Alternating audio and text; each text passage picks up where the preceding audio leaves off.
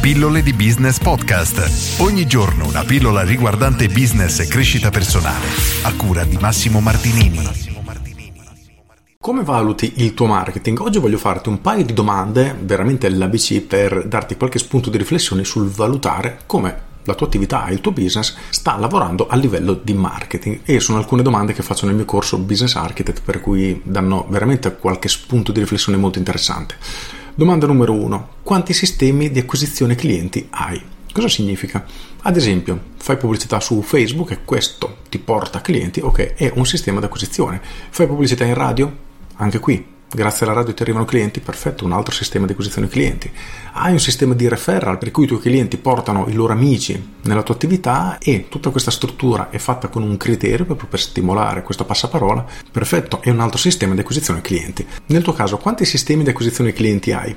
Nella maggior parte delle attività purtroppo la risposta è zero, il che significa che hanno un business, come mi piace definire, basato sulla speranza, perché non hanno assolutamente delle basi solide. E anche avere un singolo sistema che funziona tutto sommato bene è molto molto pericoloso perché supponiamo che tu utilizzi Facebook e funziona in maniera eccellente Cosa succede se da domani, per un motivo o per l'altro, Facebook viene bloccato in Italia? Immaginiamo che tu abbia un business in Italia e di conseguenza non ti porta più neanche un cliente. Tu ti troverai da un giorno all'altro senza clienti. E questo significa che il tuo business sarà destinato a fallire, per cui appoggiarsi solo su un singolo sistema di acquisizione clienti è pericolosissimo. Poi magari va sempre bene, non ti succederà mai nulla, però sappi che hai tutte le uova in un paniere, come si suol dire, quindi sei veramente a rischio. Quindi inizia a riflettere su questo e chiediti quanti sistemi di acquisizione clienti hai. La seconda domanda che voglio porti è di ripensare a quest'anno, registro questo video a maggio, quindi sono già passati 4 mesi dall'inizio dell'anno, quanti sistemi hai testato per trovare nuovi clienti?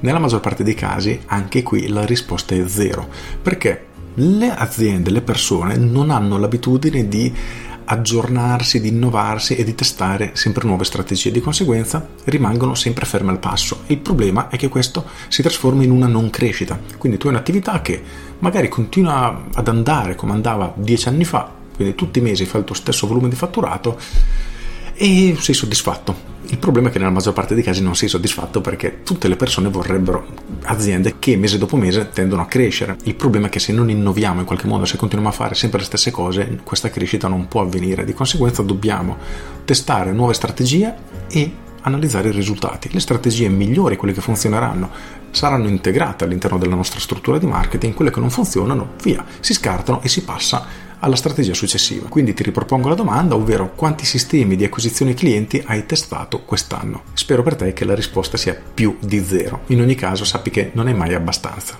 E per concludere ti pongo questa terza domanda che è la più punzecchiante di tutte, la più pungente, ovvero questo mese o il mese appena passato hai avuto più clienti, più vendite rispetto al mese precedente? Se la risposta è no, significa che il tuo business è stagnante, magari è stato un mese particolare, però diciamo che se guardi il passato, ogni mese dovresti avere più clienti quindi fatturare di più rispetto al mese precedente e piano piano avere un'attività che cresce in maniera costante.